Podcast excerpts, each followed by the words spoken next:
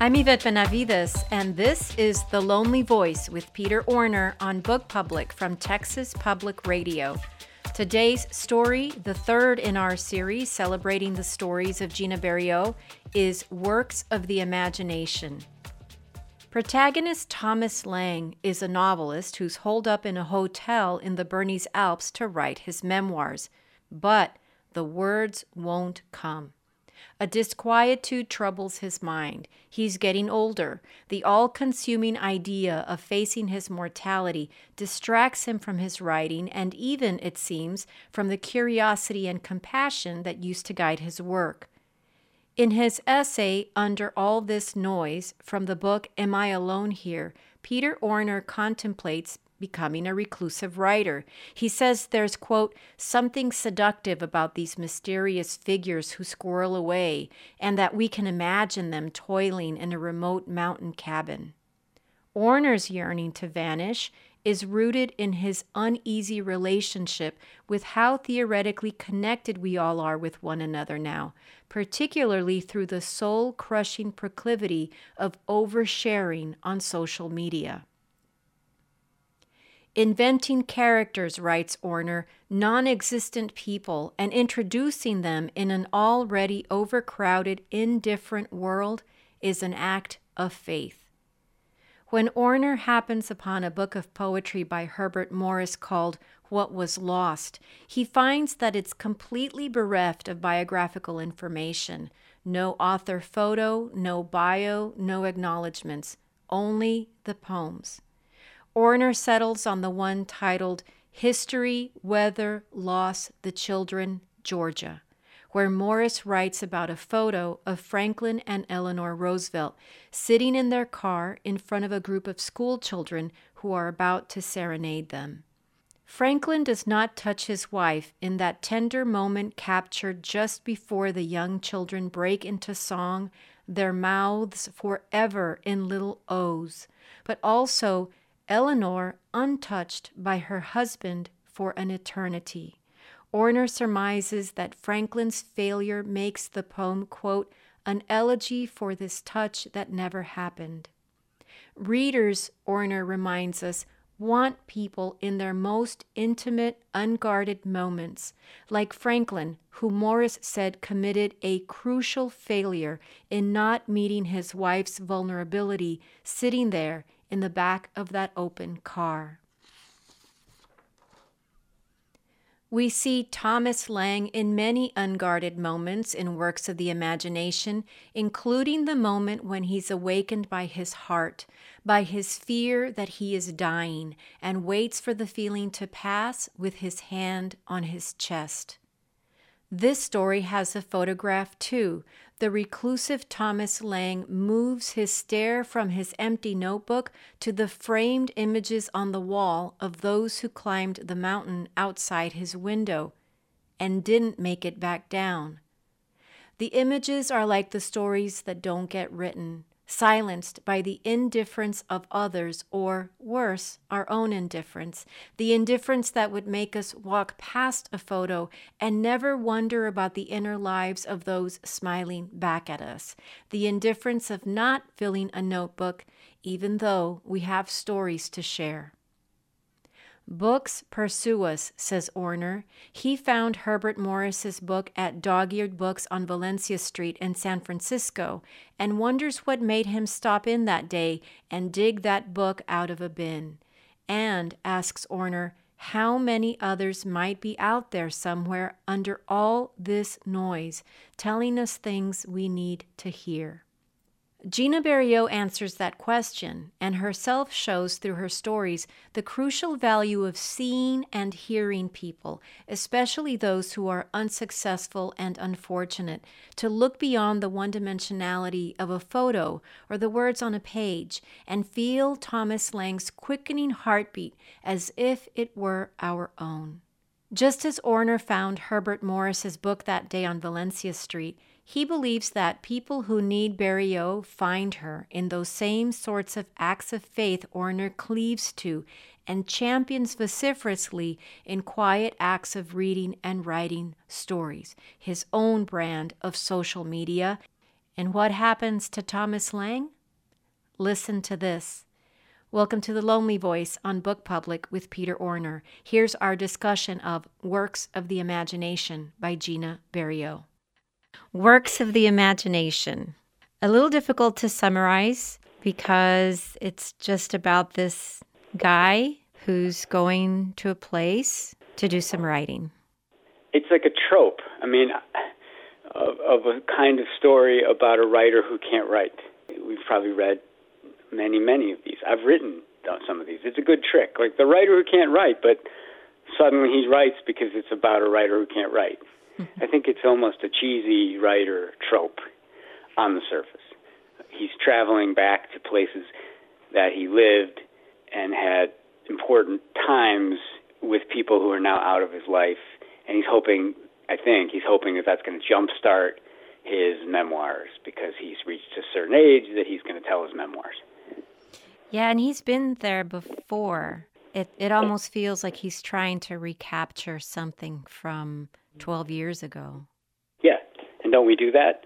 Mm-hmm. You know, we go back to a place thinking it's going to mean something, and somehow we force a. It's almost like making a metaphor out of a real place.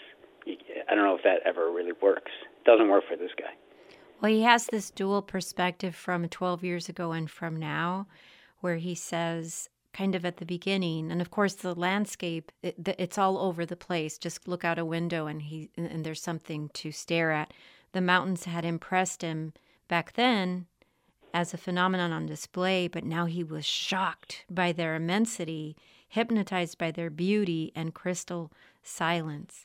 Now even the mountains have changed for him 12 years later. Right. He's in the i believe he's in the austrian alps. He goes up to klein Klein Scheidegg to an old hotel, again, to rekindle something in his imagination that's supposedly going to lead to writing, which, you know, frankly, bores me, that idea. I mean, I want to, you know, read about a writer trying to write, even though, again, I have committed this same crime on the page. Well, but the thing about it is, I mean, isn't it for a writer endlessly interesting also to to know that you're not alone and somebody else has written about this or experienced it. And also just to see well and what happens to that guy? Um, i don't know. For me it's i love stories about writers and writing. And there's something for me there that so i enter the story a, a little bit differently. Um, but I also understand the whole idea of how impossible it is to recapture the past and think that you can make it all some kind of deja vu and walk through it as if you're 12 years younger and have all these fresh ideas that you're going to write about. For me, watching a writer on the page not being able to write is like watching a car accident. I am mesmerized by it, no question about it, but I'm also like, you know, torn apart too because you know, this happens every day. I guess what my point is, what draws me to the story, and I should say, I mean, you suggested this one. I have such affection for other Berriault stories. I've read this story in the past, and this and it never really made an impact. And then you encouraging me to reread it, you know, it completely. I had a different take on it, which again proves that the idea that you know it's when you read a story and it's how you read it. But this story struck me as not being what it's about, or not not being what it's about on the surface. It's not about a guy who's got writer's block. I think it's right on. I wouldn't want to read a story about writer's block.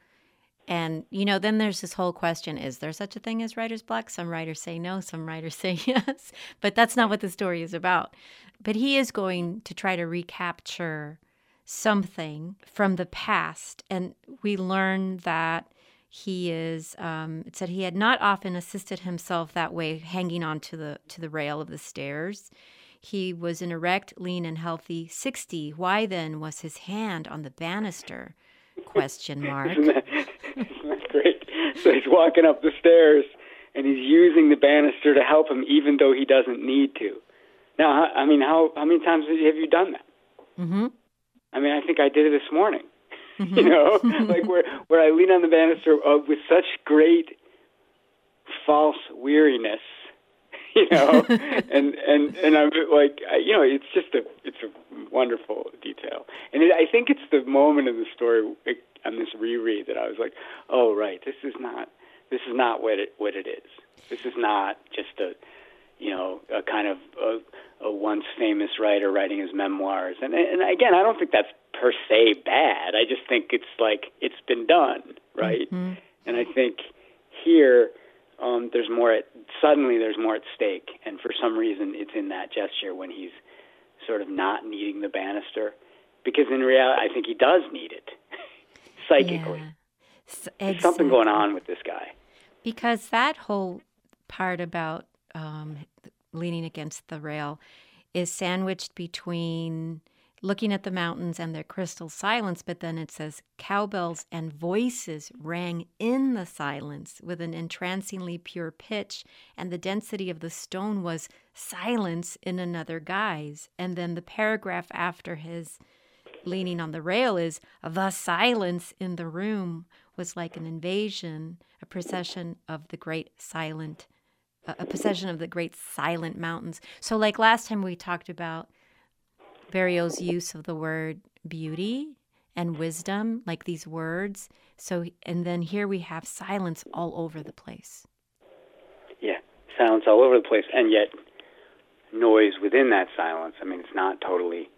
It's like silence has a you know kind of kind of another connotation other than noiselessness.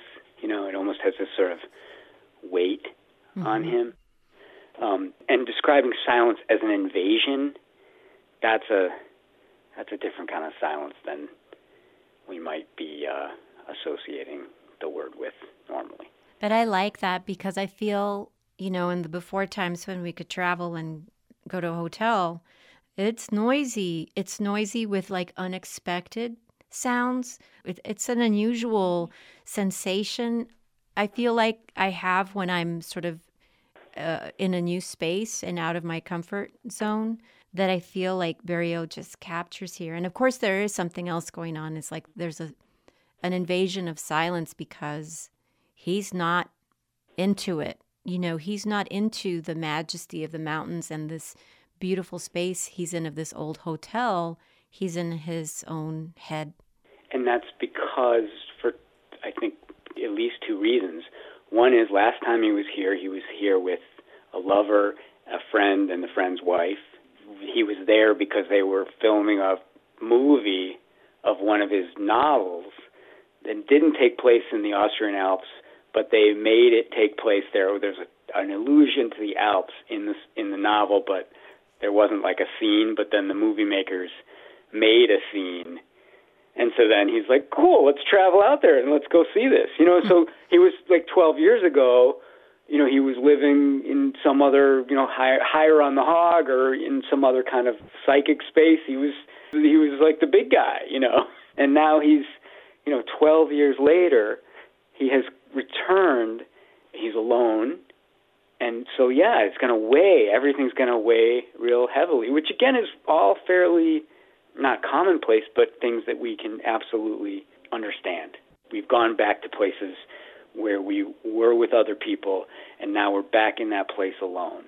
Um, and and she describes it so well, but I wouldn't call it this unique either, mm-hmm. right? Mm-hmm. I think something else, like like this story, sort of, it's it's very you know uh, like a lot of Berriault. It it's one thing, and then it suddenly, or uh, not suddenly, but gradually suddenly if that's if that's a term of art. Like it, it it feels because it's so short how long is this one? Eight pages? 7 mm-hmm. pages? Mm-hmm. it starts to gradually become something else. And i mean i read this as a kind of horror story. Writer's block is kind of horror is sort of a horror notion in itself but the ante get, keeps getting upped.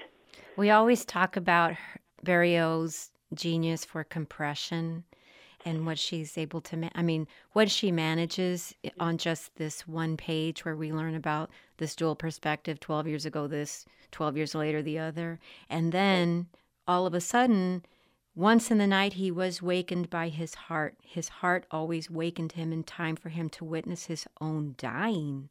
And he waited now with his hand over his chest. That's the next thing after um, this whole section about making the movie 12 years ago, boom, that here's the next thing for us to think about. Which, which gets us into what I think the story is about without being very direct. But, you know, it's, it's a, it is almost terror, not of his own death, but I think of sort of, but being present for his own death. like I, I don't think dying is bothering this guy. I think he has a little bit of a death wish in a way, but it's he thinks he's that that waking up in the night with his heart is like him. He's he's he's going to be awake for it. He's not going to die in his sleep, and that is starting to terrify him. And I think that is superseding any concerns that he has a publishing deadline. Mm-hmm. You know, and he's only 60 and he's healthy, mm-hmm. so it's not a it's not rational, but there's something going on with this guy that's starting to slip. You know, and I think that that's one of the primary clues when he when he says that he always wakes up in in time to, for his own heart attack. Basically, is how I read that. But the next thing he does is take out his pen. you know. He's like, "Oh, I'm alive." right, right. So the fear subsided. He took his notebook from the bedside table and fumbled to uncap his pen. He looks at the mountains, and suddenly it says, "His hand was given no reason to write." His hand was given no reason to write. To my mind, that this isn't a story about writing. You know, he he thinks it. He the the character thinks it's a story about writing. he thinks he's in a story about writing. You know, if only he could get the pen started and tell us about that. You know, experience when they were making the movie or whatever, mm-hmm. whatever. When he met this, like, and you know, I think that the the genius of the story is that it you know, and it can easily be read that way as, oh, this writer's having a lot of trouble. He's trying to get those words out, and he almost, you know, he thinks he's having a heart attack, and therefore then he starts to write, oh, no, no words are coming. You know. but also, was this another place he would leave his notebook empty? Because that's what it's been like all spring into the summer. He had found no place where he could begin his memoir. So it's been going on for a while. Can I go back to the beginning mm-hmm. to something that, that struck me on this read as being weird and relates to that a little bit? What I would say is there's certain details in this story that sort of send you in the wrong direction. I think, mm-hmm. in part, like as if it is sort of this, you know, and then at the end, oh, what happens? He starts to write as if that's the story. And I, I, I there's something again. I, I don't even necessarily know what it is, but in the second paragraph, there's this strange line. I'll just read the from the top of the second paragraph. Lang arrived in Grindelwald in the evening, coming from Bern, where, and this is where it gets weird, where, comma, contrary to his intention to call on a friend from the States and tell him about the insoluble task his memoirs had become, he had stayed only half a day and called on no one. So to me, it's a it's an odd sentence. Like, who cares? Like, what happened in the other place he stopped, where he was going to see a friend to tell him what I would see as the fairly boring story about how he can't write his memoirs. I, I think she's capturing his sense of what this story is, like, which is, oh, he's traveling in order to in order to jumpstart his memoirs. Mm-hmm. But but again, I think then the story kind of undercuts that by not being quite about that and starts to get quite scary. He's starting to see things that aren't there, and what he's seeing is frightening to him. And that seems to go far beyond his his art and his profession. Yeah, thanks for taking us back to the beginning because now I'm reading again what happens just after that with the, it was a national holiday there and there were fireworks and he sees this figure twice as tall as himself walking toward him except it's not a, it's not what he right. thinks it is. It's a little girl. It's a little girl carrying a torch in the woods. Wonderful image someone approached him on the path a figure twice as tall as himself closer he saw it was a little girl half as tall as himself carrying a long stick covered with tallow, the torch at its top casting around her a high black figure of shadows. So it's it's very threatening, even though it's a little girl celebrating, you know, some national holiday. Um, but it's so almost cinematic. Suddenly, I see it almost like the opening of a movie where the, here's this guy, we're getting to know his character, and this weird thing happens that might be foreshadowing something. I don't know. It's such an odd thing. This uh, this little girl with the torch. And and I think that really sets the tone for what I see as like the alternate story here. Mm-hmm. The story that's not about some guy named Thomas Lang. His publishers are waiting for his you know grand finale book of his memoirs. I think it's about somebody being you know kind of um, unmoored you know, mm-hmm. alone and unmoored, you know, and, and Berriault is a, you know, great, great articulator of the befuddlement of loneliness mm-hmm. in a way. And I think that this guy epitomizes a lot of, you know, what I see in others of her stories, which is like he's sort of, he thinks he knows what he's doing, but it, these other things are creeping up on him. And in, in his case, what his eyes see is not what's there, but what his eyes see are what the visions in his own head, which are starting to be frightening. And it happens a number of other times when we start to get to what he sees when he looks out into the mountains. And that's when the story kind of becomes this sort of uh, low level, but n- not less intense for it, horror story. Because right before that that section that you're talking about, he talks about what he's lost. So it says, um, in quiet places, he heard in memory the voices of his healers back in the States, men who had never truly known just what it was he had lost, and gave the loss such facile names confidence, faith, whatever, and the names of several persons who had been dear to him and were lost to him.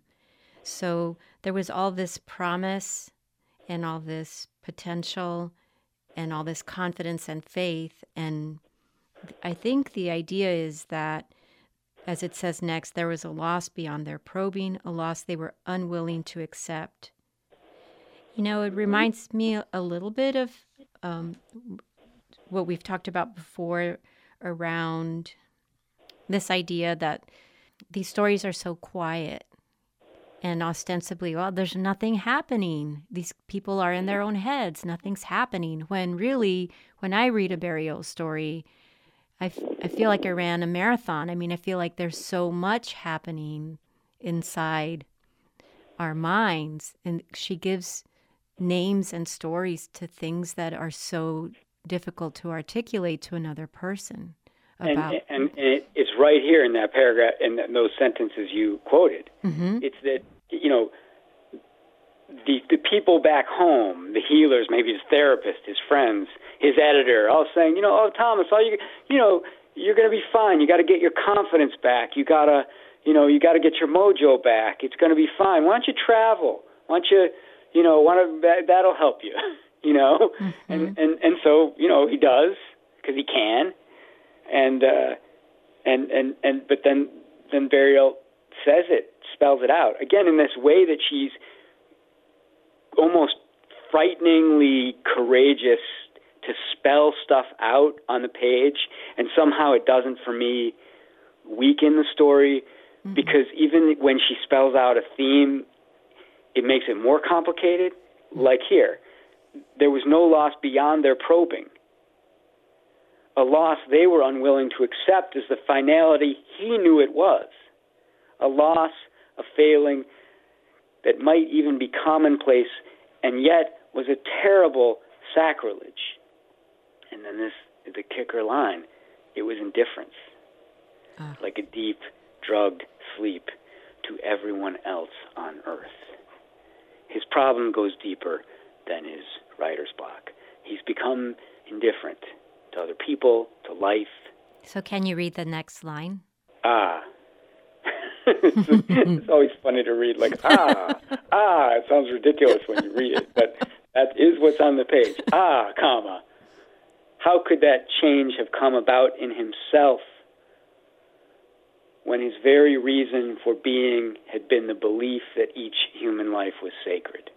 There's uh, on, on the on the back of my um, North Point edition, the Infinite Passion of Expectation. The first, you know, quote.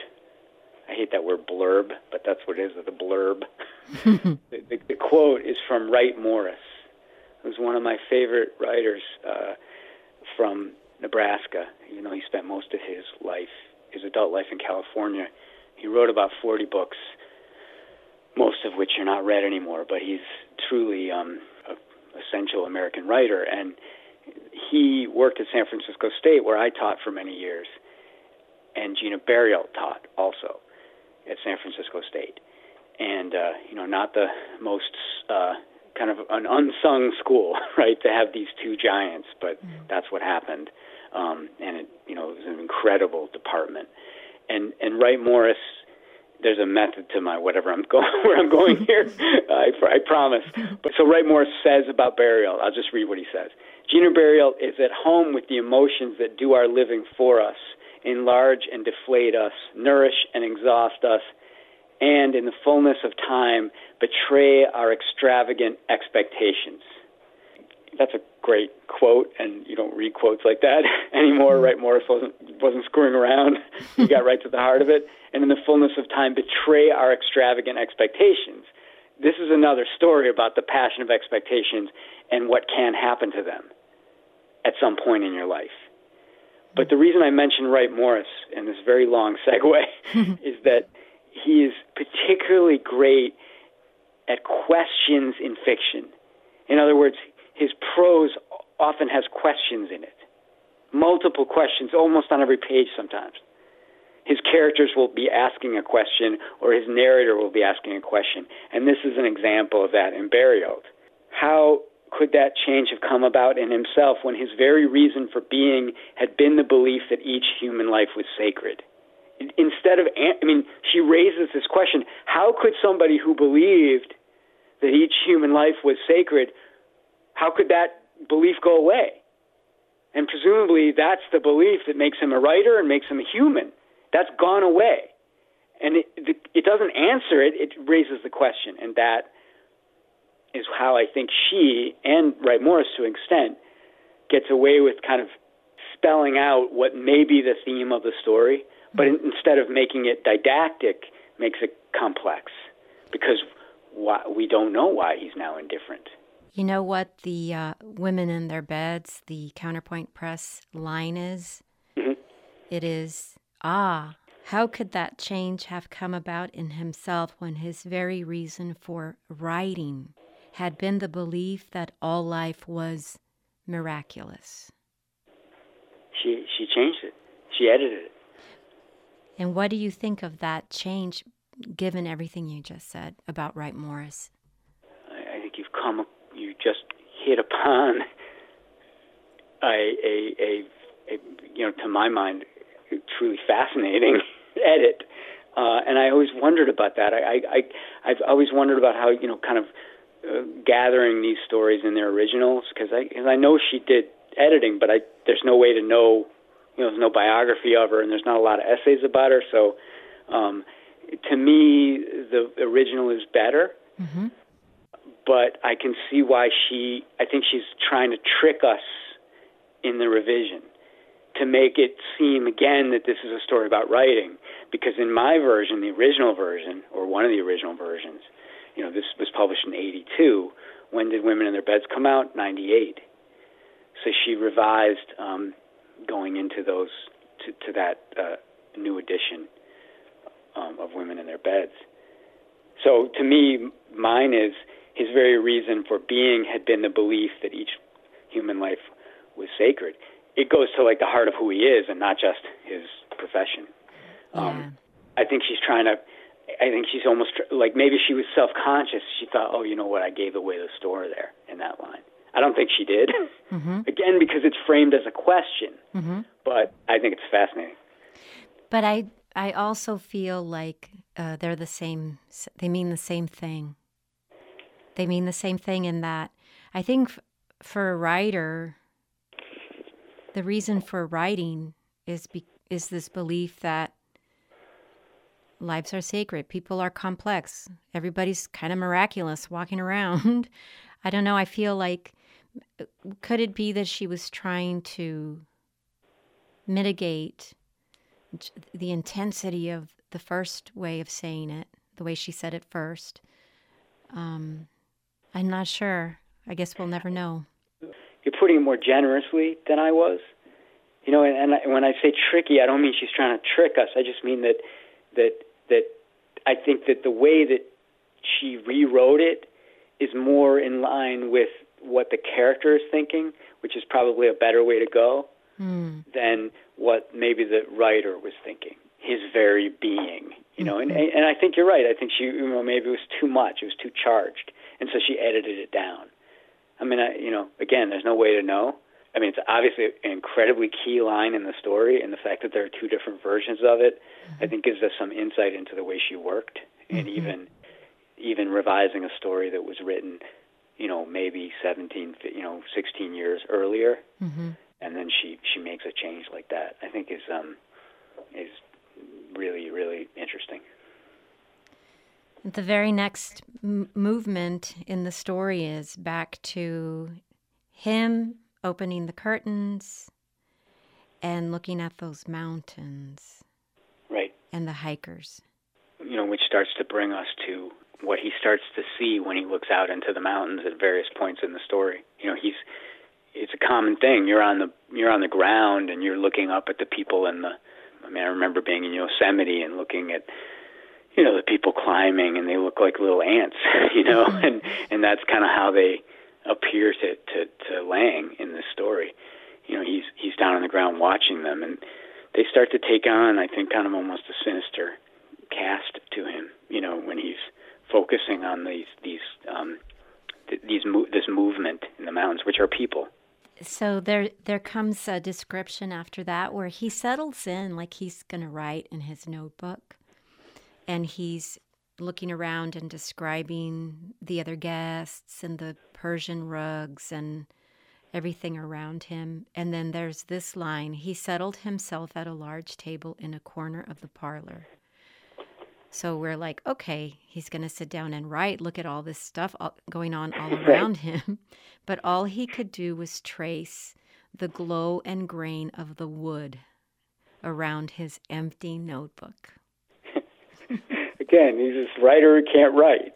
But if you're gonna if you're gonna write a writer that can't write story, then then then if you've got a detail where he's train, tracing the wood on the table, that's you know I'll take it because it's so damn great, mm-hmm. you know. Mm-hmm. But again, I kind of wonder, okay, and somebody else, somebody might listen to this, wonder like, well, okay, all right, well, where is the story going? is it going anywhere? Yes. Is it, is it you know is it and and it's it you know it's hard to explain her compression you know, you, it's something you have to experience. But you know, it it moves off of him sitting there trying to write again to kind of going back in his room, going outside, looking at the mountain. At one point, he sees some dogs, and in the faces of the dogs, he sees. yeah. what do you think of that? I thought I have to ask Peter about this. What does he see in the faces again? He sees. Who does he see? He, it says uh, the dogs resembled wolves, tawny with black markings, and their wild, intelligent Mongol faces reminded him of the faces of the 19th century Russian writers. And then a little further down the list, Gogol, Tolstoy, Chekhov. right. In the in the wolves. this guy's kind of losing it, but you know he sort of goes to his his heroes and he starts seeing his heroes in the faces of dogs. I mean, it's not exactly complimentary, but um, but it's just weird. Like it's this idea, and we were talking, I believe, before we started recording uh, about what's that theory you mentioned? Oh, the concept of defamiliarization. yes, what's that again? So it's this Russian formalist literary concept about making extraordinary the ordinary, descri- defamiliarizing something in your description, making it strange, as they say.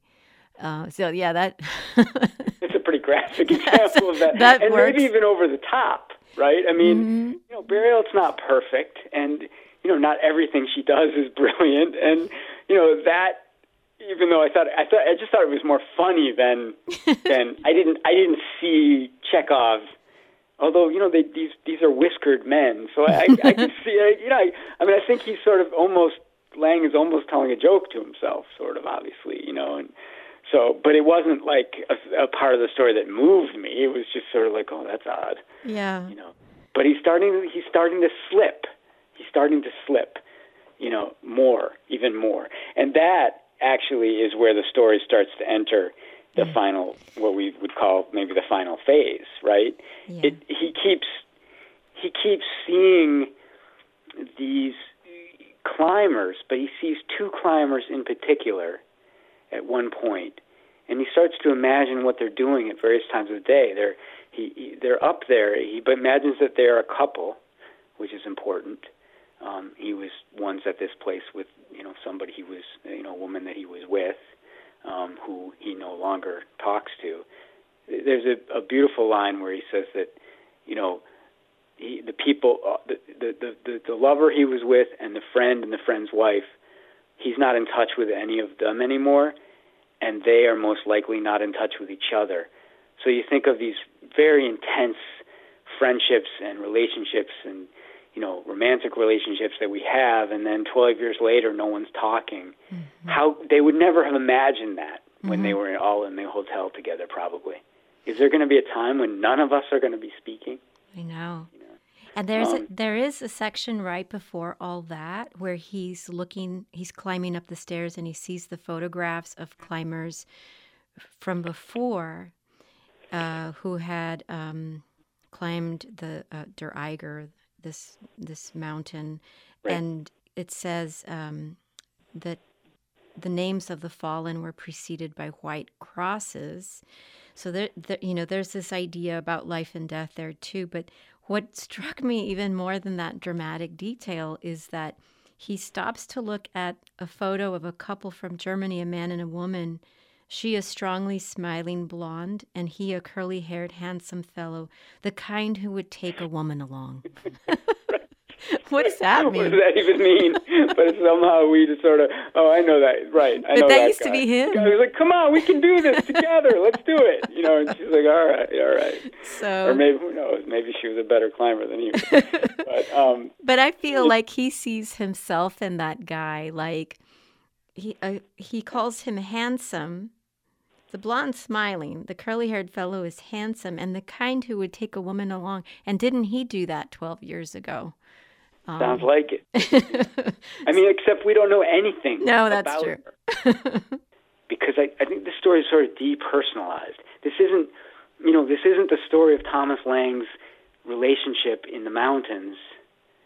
You know, I think of like something like uh, Kawabata's Snow Country, where you know it's this incredibly torrid affair in the mountains, and and and then all the characters do is think about it for the rest of their lives. That's not what this story is. Mm.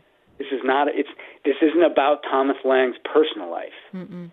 It's about these weird visions he's starting to have when he's trying to work on his memoirs. You know, you had doubts about it, but I still feel like there's something very clear. There's a very clear path from the beginning to the end. Every time I look at it again, I'm more and more convinced of that fact. And, I mean, and, and I am won over by mm-hmm. that.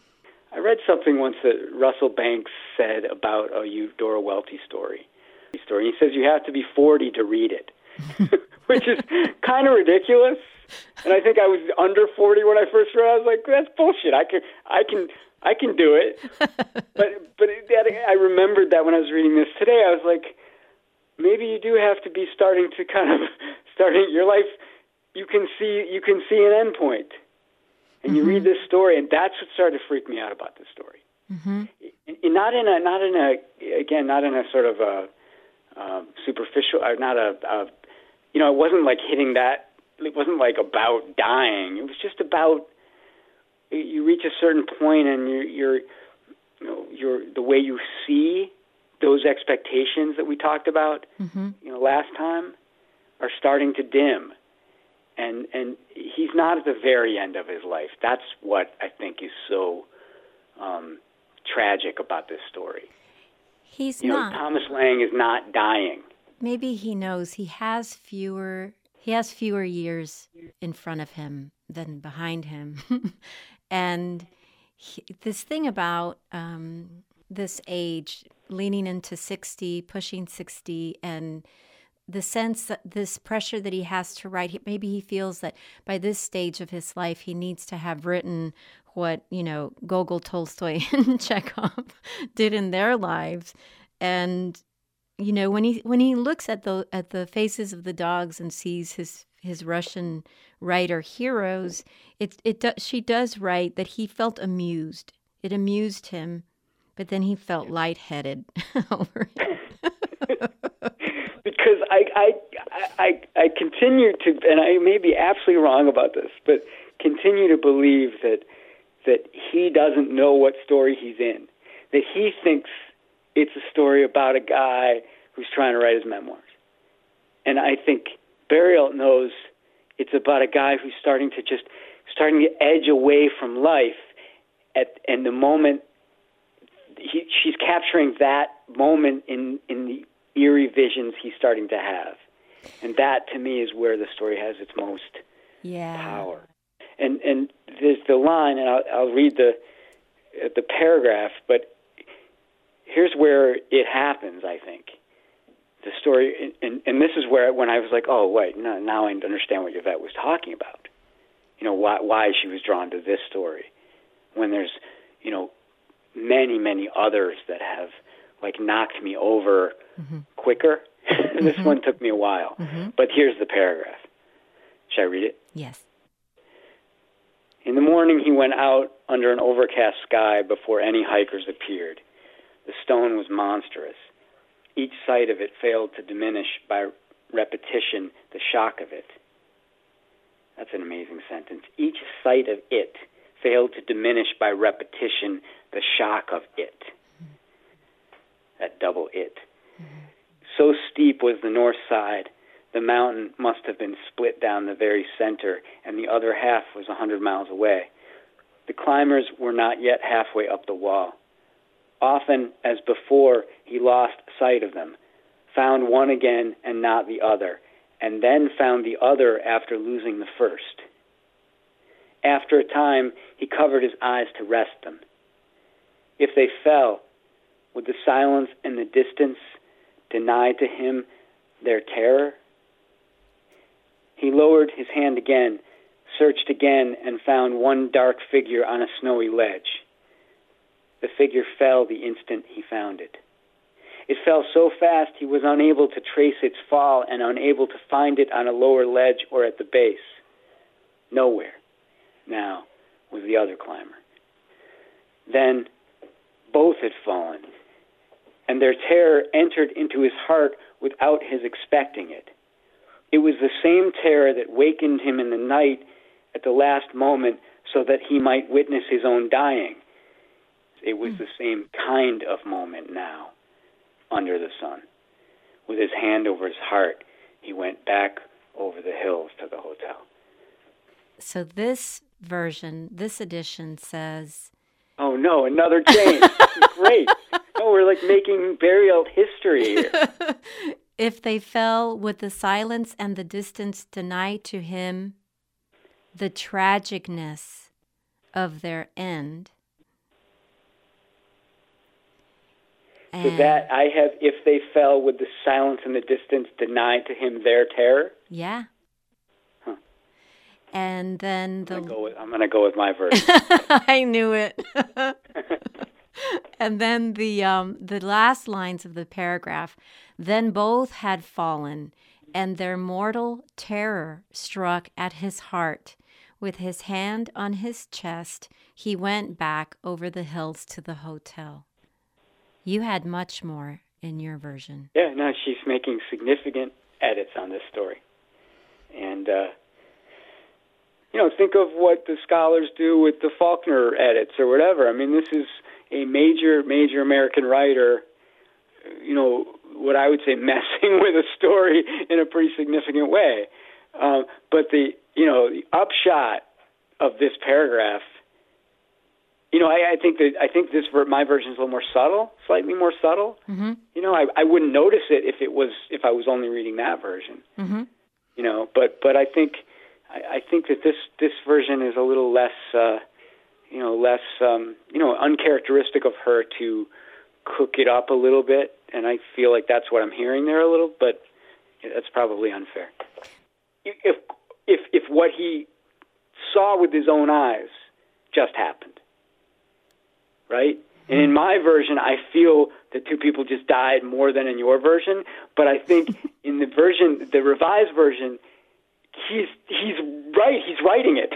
Yeah. he's writing it, which is what writers do because writers are cruel human beings that use the uh, you know the tragedy of others to you know to make other people moved, but we're maybe not as moved by something that actually happens. I Yeah. mean, you know, we're. I mean, again, I, you know, it's, I'm overstating that idea, but I, you know, I think I think we can't underestimate at all that that that what just happened in both versions of the story is that Thomas Lang just watched mountain climbers fall off the face of a mountain to their deaths. Yeah. Is what he thinks has happened. Yeah, I think Berriault writes about writers and people, journalists, people who keep diaries, but I don't. I think you're right. I don't think this is a story about writers for writers. I, I think you're absolutely right about that. And the idea of um, indifference that we talked about earlier, it's just that's universal. Like nobody wants that. Right. So But he is indifferent now, as we know. And even that, and I, you know, I, I think in a way the story is about coming back from indifference. I think. I mean, I think it's an ultimately pretty optimistic story. He's starting to actually care again. yeah, you know, and he's starting to care so much that he's seeing people fall off mountains that may not have actually fallen off mountains yeah, because the story is ambiguous. Mhm. At the end, we, the suggestion is that he's seen something that didn't, didn't actually happen. yeah. When he goes to inside the hotel and tries to convey to to explain to somebody what he just saw, it's it doesn't translate, and yeah, and then the the ambiguity is there for us. And there's that incredible line that the manager says. Um, he's telling, he's trying to tell the manager, you know, the, the couple on Eiger, they fell. And the manager says, "May I ask who?" The couple on Eiger, he says. And then the manager's confused, and you know they're speaking German, and he's not very, his German's not very good. Uh, yes, the photographs in the corridor. Only those two, only those who succeeded, only those. He thinks they're talking about. He thinks he's talking about the people in the photographs. hmm And he's like, no, no, no, I'm talking about these people who just fell off the mountain just now. And, and he says, uh, the manager says, there is no one climbing now. And then he says, then they fell? And the manager says, no one is climbing and no one is falling. Beautiful line of dialogue. I mean, right? No one is climbing and no one is falling. And we don't know if that's true or not. No one is climbing. No one is falling. No one, no one is living a life to do such a thing, and no one is experiencing the worst thing that ever happened to them. except we know that in the world, and I think, I mean, not to cut to the ultimate chase of the book, but someone is always climbing and someone is always falling, and that's what he's seeing. Mm-hmm. It's it, the story's so such so broadly thematically, it's crazy. But I think ultimately the story is really about is Thomas Lang starts to realize that that that that everyone is climbing and everyone is falling, or, or many people in this given moment on the earth are climbing and falling right now, and that starts to he starts to care, or he starts to feel that again. And yes, he does start writing at the end. Can you read the last paragraph? Yeah, and I wonder. Let me know if there's a change because I'm so curious about this. Okay. Um, Lang up the stairs, hand on the rail, a weakness in his legs from the terror of the lives lost. No matter if they were specks, motes, undulations of the atmosphere. Up in his room, he sat down at his desk, opened his notebook, and wrote the first word on the first of the faint lines that he likened now to infinitely fine blue veins. on the one hand, yes, this is now a triumphant writer story. He has come back to his notebook and he starts writing, but there's something about those blue veins that really is really striking and that, that strikes me as being far more important than the memoirs. And how many times have you looked at lined paper and not seen that, you know? Oh, yeah. And so Berriault, you know, again, she shows us, like, look at what you're seeing. See it again, see it anew you know and i mean lots of writers exhort this. Emerson you know everybody you know mm-hmm. people are always saying try you know try and make it new see it new you know. But it is true. I mean it, you're making that point. And th- the only thing she changed was the very first line of that paragraph. Lang went up the stairs hand on the rail a weakness in his being from the lives lost no matter if the climbers were only specks etc so there's a little bit of a of a revision there, of an edit there. But no matter if the climbers were only specks, and I have no matter if they were specks, motes, undulation mm. in the atmosphere. Mm-hmm. Yeah, I, I think it's a great example of the danger of messing with a story. you know, I you know I'm a I'm a big fan, but um, this is you know I, maybe this and maybe that I, you feel. I mean, the, I I think I think we just got a little closer to her in a sense. Like we see her struggling with this one. Mm-hmm. You know, that's what I, that's how I read these revisions. She's struggling with this story. Well, any closing remarks on this story before we say goodbye to Gina Berriault? This was a, a tough one, and it, it, it, shouldn't be, but it, it really is. Uh, you know what? I, I and from my vantage point, I hear it as much more straightforward. I I, I really do. Okay, good. Yeah. Well, I'm glad. I'm glad because um, you know, it's those two climbers, and even there's the one. There's the one. I guess one thing I would mention is is he, you know, he's been watching these climbers, um, and there's this line about um, he he wakes in the night wondering, and the way that Berriault puts it is he was wakened by a deep wondering about the couple on the ledge the fact of their lying on a ledge somewhere on that great stone stirred in him a concern for all the persons he had ever loved. Mm-hmm. So he, thinking about this couple on the ledge, makes him, again, without a lot of specificity, you know. Mm-hmm. He, but but um, and then he went to sleep again, and the couple was lying somewhere on the cold vastness of the night. The couple was lying somewhere on the cold vastness of the night on no ledge. So he has a vision of them falling even before they fall, and I think that's an important, mm-hmm. um, just tiny little piece of the story is that mm-hmm. his what he's starting to see are the things he's imagining, mm-hmm. and and but it's not necessarily real. Um, and you could you could say that's a return to his imagination, and you you know there's a positive spin on it, and also sort of you know, that he's starting to enact the darkest visions mm-hmm. of his imagination onto what he's seeing in the world. Gina Berriault is the author of Works of the Imagination. It's published in The Infinite Passion of Expectation, published by North Point Press. It can also be found in the collection Women in Their Beds, published by Counterpoint Press, with an introduction by Peter Orner. Peter Orner is the author of six books, including Maggie Brown and Others and Am I Alone Here? He holds the professorship in English and creative writing at Dartmouth College. This has been The Lonely Voice on Book Public from Texas Public Radio. Write to us at bookpublic at tpr.org. Jacob Rosati composed our theme music. Our digital producer is Bree Kirkham. Dan Katz is Texas Public Radio's news director. I'm Yvette Benavides.